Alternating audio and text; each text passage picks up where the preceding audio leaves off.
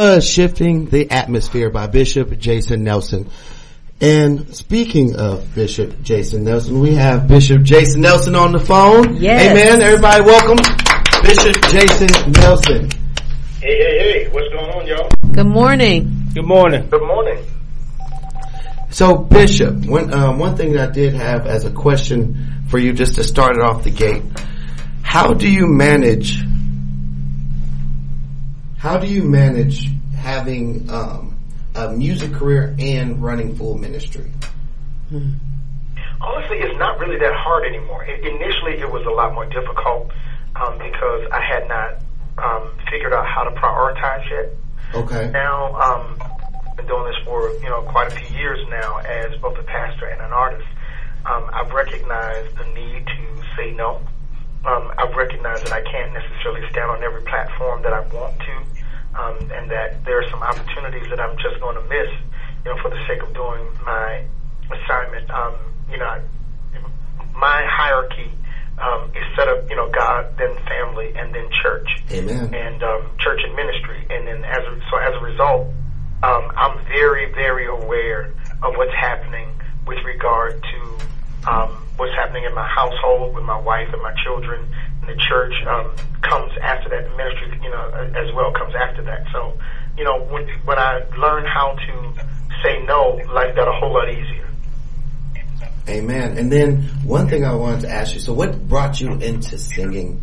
Um, was it something that you kind of just got into in church at a younger age? Cause like everyone knows here, reason why I started singing was cause I didn't want to be an usher and stand and I thought the choir robes was awesome. so how did you start singing?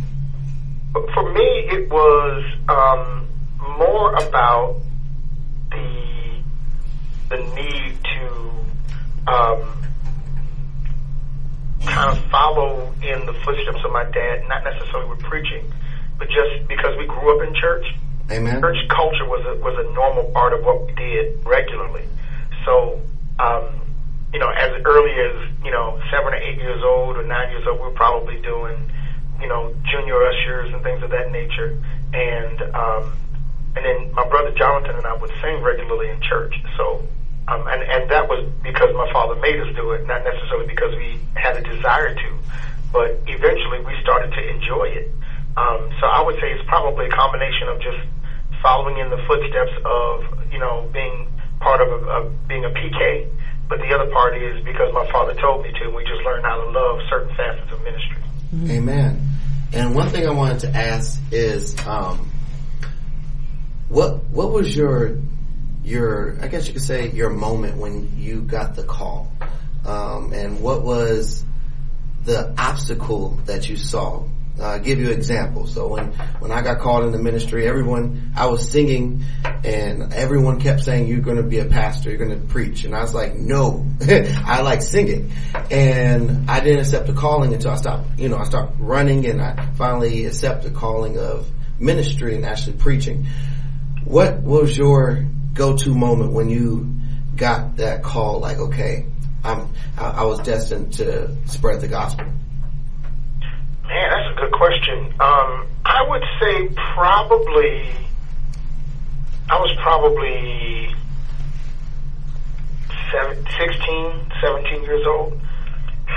Excuse me. And um, I remember having a conversation with my father around 17, telling him I felt a call to ministry, to preaching. Um, and I didn't even really understand exactly what it meant at the time. I just knew that there was something that was driving me to have this conversation with my dad. And, um, you know, it, it, at least acknowledge at that point that I sensed that there was something else that I was supposed to do. And um, my dad was like, "Are you sure, son?" I'm like, "Yes, sir. This, this is really what I believe is supposed to happen." And um, and as a result, you know, we I started to sit in the ministers' classes and things of that nature to kind of start being trained. So I started. I've been trained for a long time, but interestingly enough, I didn't really start preaching for probably another ten years. Wow. Yeah, so I knew, but I wasn't necessarily operating in it. Yes, uh, I have a question for you. What What is your process in writing a song? Okay, so for me, I'm, I, I don't know if I'm weird or not. So let me let me say this at the onset. I'm a weirdo, or or if this is kind of the mainstream way that things happen. But for me, I I don't have a set way to write. Um, I get inspiration from basically anything. So I've been inspired to write, you know, reading books. I've been inspired to write watching movies. Um, I've been inspired to write by um, hearing people's experiences and testimonies.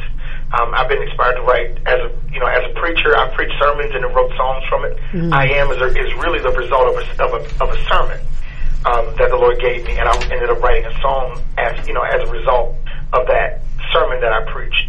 Um, and I remember it was about the names of God, and I had just preached I am, and I got on a plane. While I was on the plane, the Lord downloaded the lyrics and the melody for um, I am. So it, it, it depends for me. Um, I've written songs with just lyrics and not knowing what the melody is going to be. Then I've written songs where I, all I had was a melody, not knowing what the lyrical content was going to be until later on. So um, I'm, you know, I, I run the gamut with regard to songwriting. I'm, I'm open, and whatever God wants to say, however He wants to say it, then I submit myself to that. Amen. Good morning, Bishop. This is Lady AJ, and I wanted to kind of follow up with um, Coach because I was curious about you as a songwriter. I mean, your songs are lovely, but Thank when um, when did you first realize that you had the gift to write songs, and what was your first song that you wrote? Mm. Oh, first song, man. Y'all asking some tough questions. I, um, I don't actually remember the first song I wrote. Okay. Um, but I know it was in the late 90s. Okay. When I really started kind of writing seriously. Um, like 97, 98. Okay. Somewhere around there. I know it was around, right around the time where I, where I just got married because I spent tons of hours in the studio recording songs. I do remember a song I wrote. One of the earliest songs I wrote was a song called "I Apologize." Mm. Um, and this is this is when I thought I was going to be the um, uh, the answer to Dawkins and Dawkins kind of feel. Mm. so this so this is before they had actually termed or coined the phrase uh, um, rhythm and praise. I don't know if y'all right. y'all remember that that yeah. terminology. Uh, so, be, but before rhythm and praise was coined, I was writing in that kind of vein. Um, and uh, so the song, you know, was real R and B kind of, you know, vibe. And um, I apologize mm-hmm. for all the things I've done. I've let you down so many times. Instead of truth, I told you lies. Mm-hmm. It's time for me to return. I realize I apologize. Hmm. That was one of the first songs I wrote. Wow. You had years ago. You do got that R and B twist to it. It sounds like some Blackstreet right there. Exactly. exactly. And I love Blackstreet back in the day, Teddy Riley and the vocoder yeah. and, you know, talk box and all of that. So that, all of that helped to shape, you know, who I was as a musician back in the day. And, and, and, and because I was more musician than singer back then, um, I think my music took on that frame of reference. Amen. Speaking of Blackstreet, um, I was wondering if you have always been solo or did you start out in a group? Hmm. I've never been part of a group, believe it or not, unless you count being, you know, a part of the Nelson clan. but beyond that, no, I've never been a part of a group. I've always been um, a solo artist um, with background singers. I've never been a part of, you know, um, a group. Well, technically, I guess it's not true because I was a part of Donald Lawrence and Company. Um, I was one of the founding members of, of Company back in 2004. So technically, I guess that includes a group, but I was more like a BGV back then than a lead singer. Okay. Amen. So, speaking of the Donald Lawrence group, so you knew uh, Daryl Coley? I, I did, absolutely. He was a huge influence. That is a phenomenal. I, I, I listen to Daryl Coley's when Sunday comes, probably on regular on my uh, playlist, and man, he was a phenomenal singer. All day long. How was he personally? Most most good gospel male singers can trace some of their roots to Daryl Coley. Right. Wow. How was he when? So, how was your experience with um, being with Donald Lawrence's group? It, was actually a lot of fun, to be to be honest. Um, it was a great learning experience for me. Um, I had no idea exactly what was um, my truth yet. So singing with Donald, I learned uh, vocally some places that I never that I never really experimented with before in my in, you know uh, personally. Um, but also he helped with songwriting. He helped with stage presence. Um, he helped me get over my fear because you know I'm I'm really an introvert uh, by nature, and he helped me kind of uh, work past that so I could be in a, a lot more present on stage. Amen. Wow. And so we have a question on the Steeple Awards. How do you feel about the Steeple Awards coming up? how do I feel about the Steeple Awards coming up? I mean, I, I always love when um, artists and you know uh, songwriters are, are not just represented well, but also celebrated. I think there isn't, to be qu- quite honest, enough of that, um, especially in this partic- particular kind of setting where we're in in the um, church realm, where a lot of of who we are and what we do is kind of overlooked Right. like the fact that the, the Steeple Awards um, celebrates the the newer artists and the upcoming artists as well. I think that is a, a necessary tool to help build confidence, to um, show that some of these, especially the newer artists, the up and coming artists, um, have value. And that what they're offering um, is is actually going to be qualitative and quantitatively appreciated. Amen. Uh, Bishop, I wanted to know, do you exclusively sing your songs or do you sing songs written by other songwriters? Well, I've sung I've sung sung songs by other songwriters as well. I think Okay. that I have no issue whatsoever in that regard. Um, I love being my own, you know, songwriter, but Right. I also um, am very open to singing the songs of other people. Um, one, one of the one of my bigger songs that was written by somebody else is "So in Love."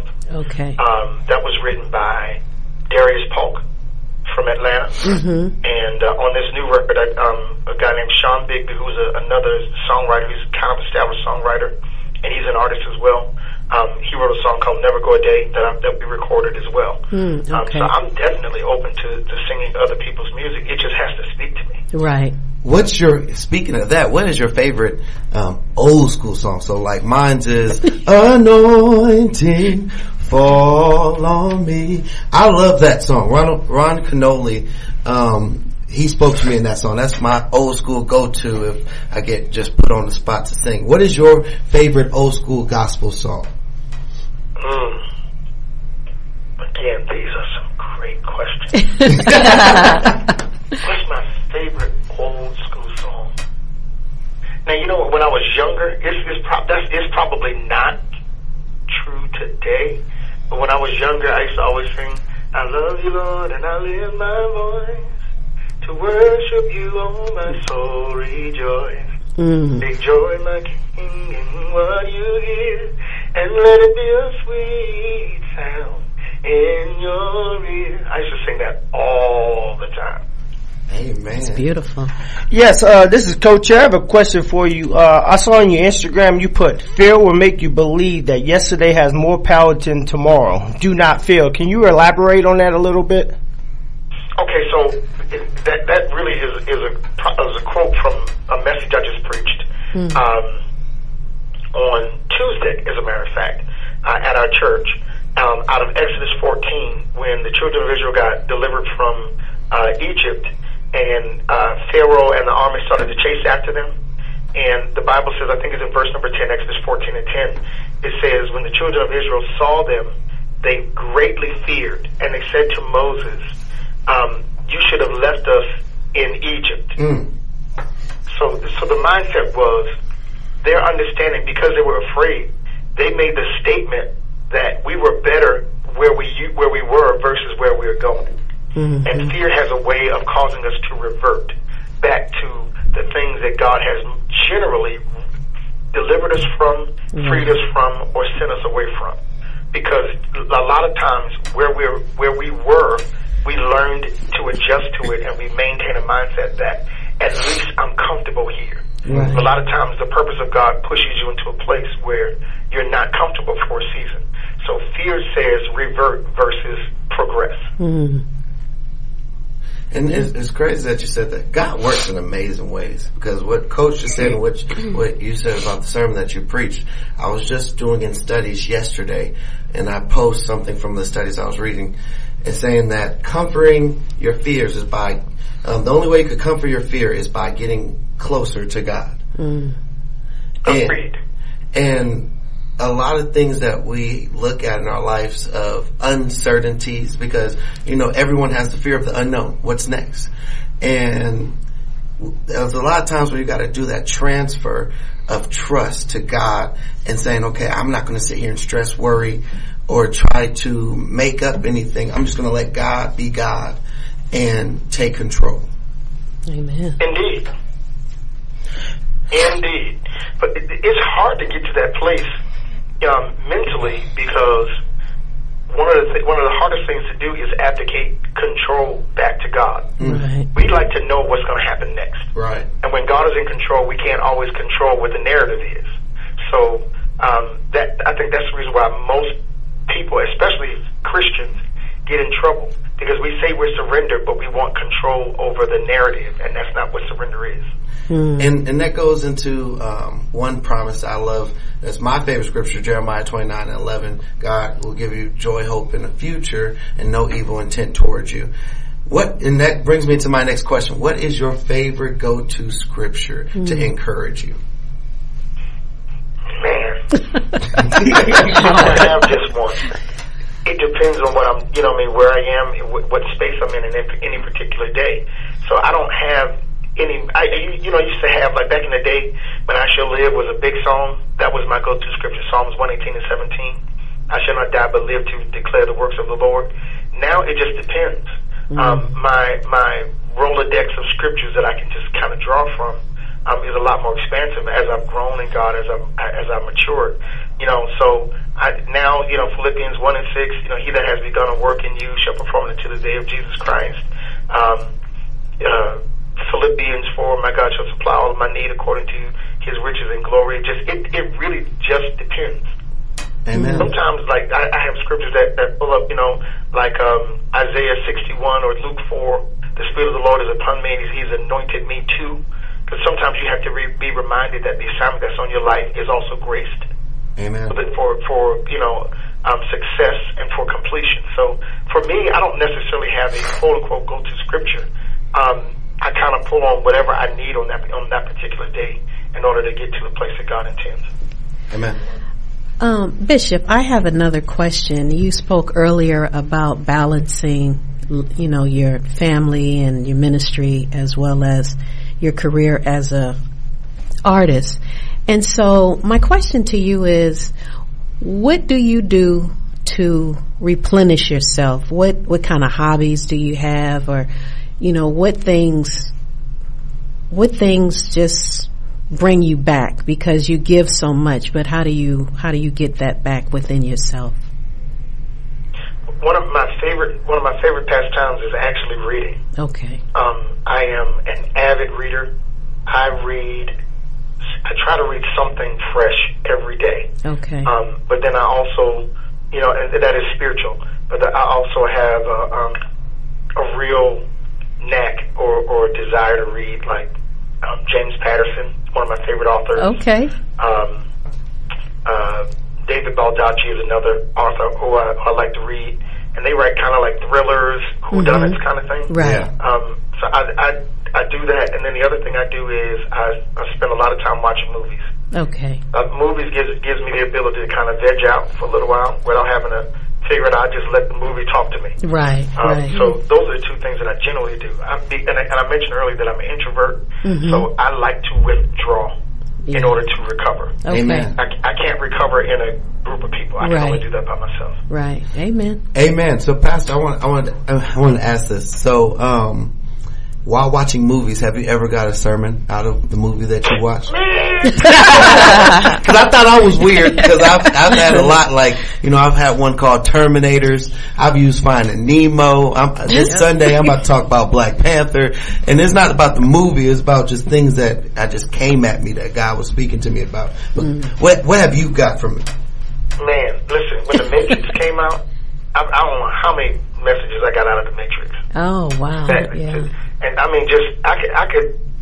The Matrix has so much um, biblical content attached to it that they kind of switched to make it feel, you know, a little bit more consumer ready. But there are a lot of innuendo biblically drawn, like the ship that um, that they were on was called the Nebuchadnezzar. Um, Neo was called the One. It was an anagram. Neo is is, is an anagram for for one. Um, the um, the whole concept of you were born to be a savior was basically a ripoff of, of the whole message of Christ. Mm. Hmm.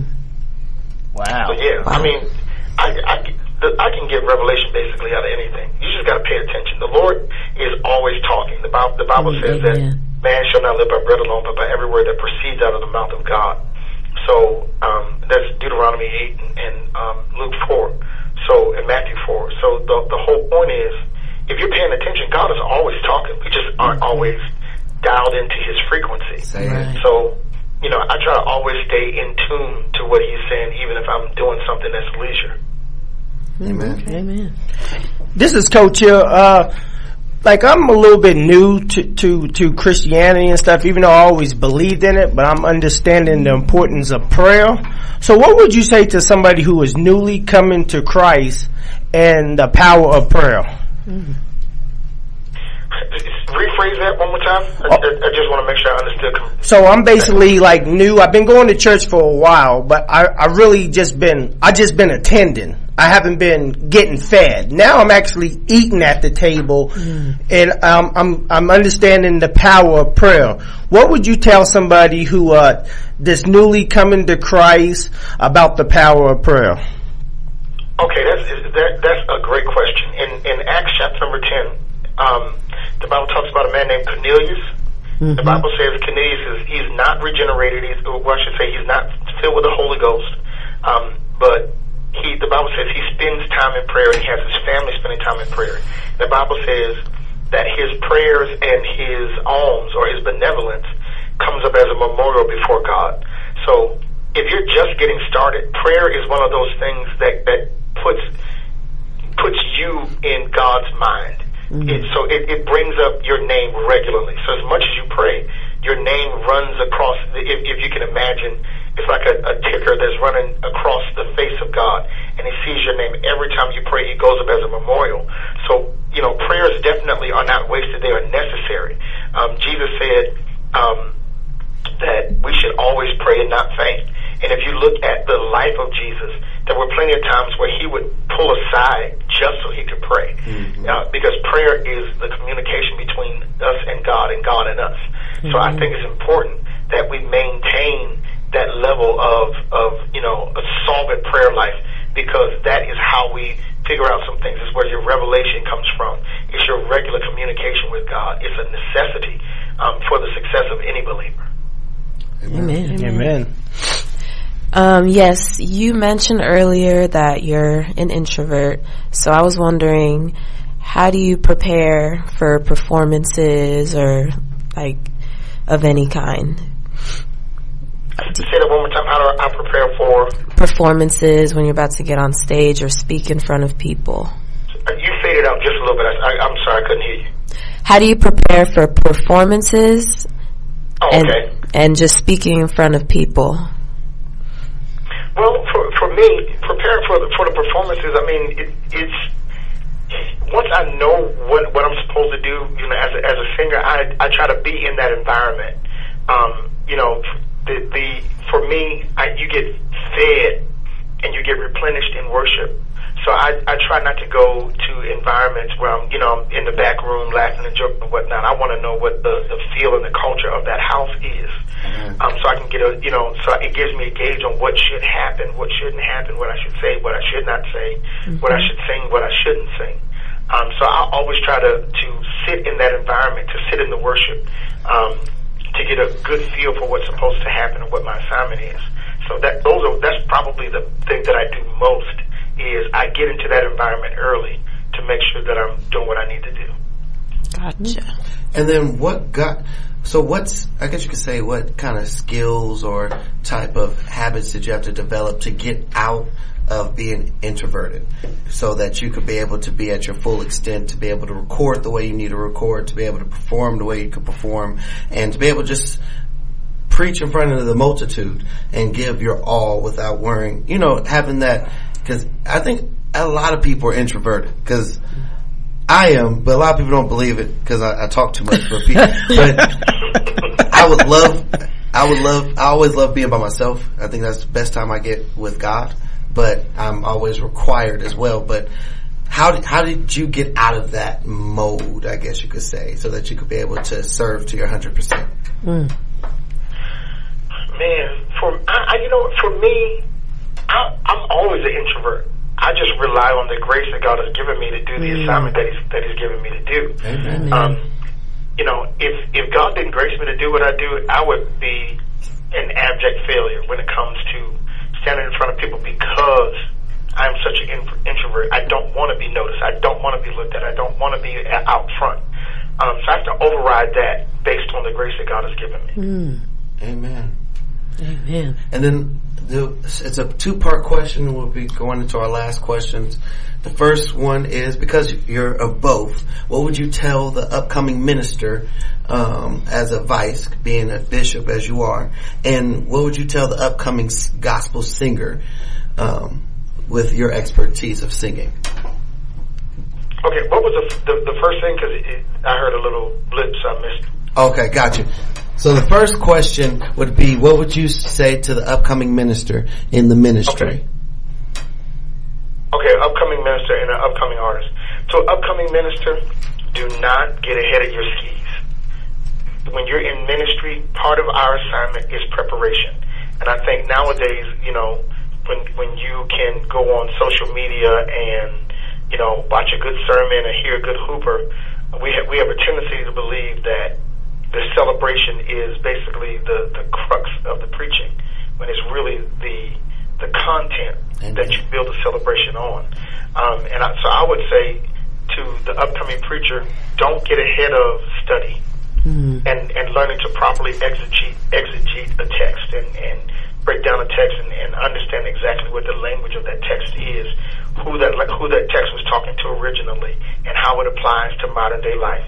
Um, that's what I would say to any young preacher.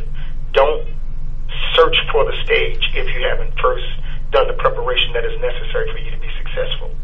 To the artist, I would say it's very similar. Hone your craft. Spend some time making sure that who you are as an artist is authentic. Work who you are.